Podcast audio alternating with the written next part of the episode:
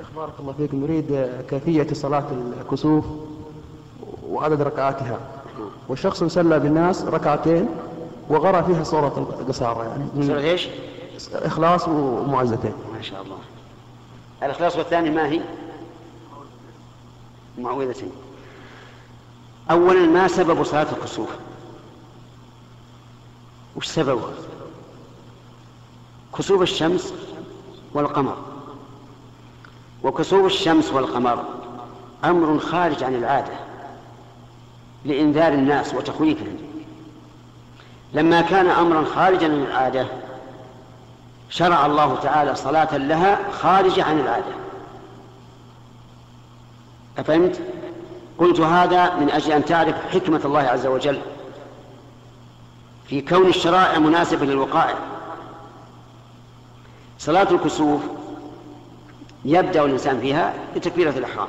وقبل هذا ينادى ينادى على المنابر على المناير الصلاة جامعة. ويجتمع الناس في مسجد واحد. ما هو في كل مسجد؟ في مسجد واحد. وهو الجامع. هذا هو الأفضل. ثم يكبر ويقرأ الفاتحة ويقرأ سورة طويلة طويلة طويلة. البقرة أو آل عمران أو أو السورة الطوال. لأن النبي صلى الله عليه وسلم فعل ذلك حتى إن بعض الصحابة سقط مغشيا عليه من طول القيام. ثم يركع بعد هذا ركوعا طويلا طويلا. ثم يرفع رأسه فيقول سمع الله لمن حمد ربنا ولك الحمد. ثم يقرأ سورة طويلة طويلة لكنها دون الأولى.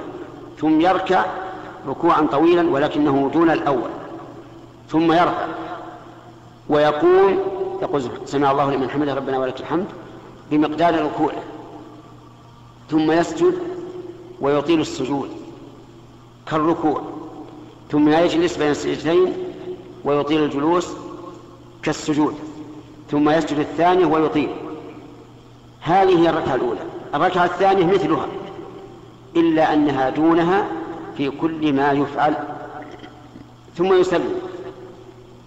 وينبغي أن يعظ الناس ويذكرهم بعد الصلاة لأن هذا فعل رسول الله صلى الله عليه وعلى آله وسلم. هذه هي صفة صلاة الكسوف الثابتة عن النبي صلى الله عليه وسلم. وما عدا ذلك ولو كان مرفوعا إلى الرسول عليه الصلاة والسلام فإنه غير صحيح. يعني غير صحيح للرسول صلى الله عليه وسلم وإلا فقد ورد أنه عليه الصلاة والسلام ركع ثلاث مرات لكنه شاذ وإنما حكمنا بشذوذه لأن الكسوف لم يقع في عهد الرسول إيش؟ إلا مرة واحدة. خسفت الشمس في يوم تسع وعشرين من شوال عام عشر من الهجرة يعني في آخر حياة الرسول عليه الصلاة والسلام. وصادف ذلك يوم موت إبراهيم. إبراهيم بن محمد على أبيه الصلاة والسلام وعليه الرضوان. في ذلك اليوم خسفت الشمس. خسوفا كليا. حتى وصفها الصحابة بأنها قطعة نحاس أو شبه ذلك. والكسوف الكلي يتأخر انجلاؤه. والنبي صلى الله عليه وسلم لم ينصرف حتى انجلت الشمس. ونقدر صلاته والله أعلم بثلاث ساعات. وهو قائم عليه الصلاة والسلام. في هذا المقام عرضت عرضت عليه الجنة والنار عليه الصلاة والسلام. عرضت عليه الجنة فتقدم ليأخذ منها قطفا من عنب. لكنه لم يشاء ذلك لأن نعيم الجنة يكون في الآخرة. وعرضت عليه النار فتأخر خوفا من لفحها. وحصل أمور عظيمة وخطبة عظيمة من الرسول عليه الصلاة والسلام. ولهذا نقول يجب على المسلمين أن يهتموا ويغتموا لهذا الحدث العظيم. وأسمع في بعض البلاد الإسلامية مع الأسف أنه يمر الكسوف أو الخسوف ولكن إيش؟ عادي ولا يصلون بعضهم. وسمعت أن بعضهم يخرج إلى البر ومعه الجفوف يضرب جفوف نعم ويغني. ولا أدري عن غناهم ما أدري يقولون. تعرف عن شيء يا آدم؟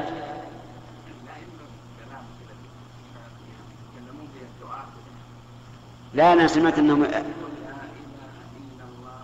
أي كل هذه من البدع. فهذه هي صلاة الكسوف وهي أفضل ما يكون من الصفات. ولكن يجوز أن يزيد ثلاث ركوع آه، أن يزيد ركعة ثالثة أن يزيد ركوعا ثالثا في كل ركعة لأنه ورد عن بعض الصحابة. لكن الأفضل ما جاءت به السنة.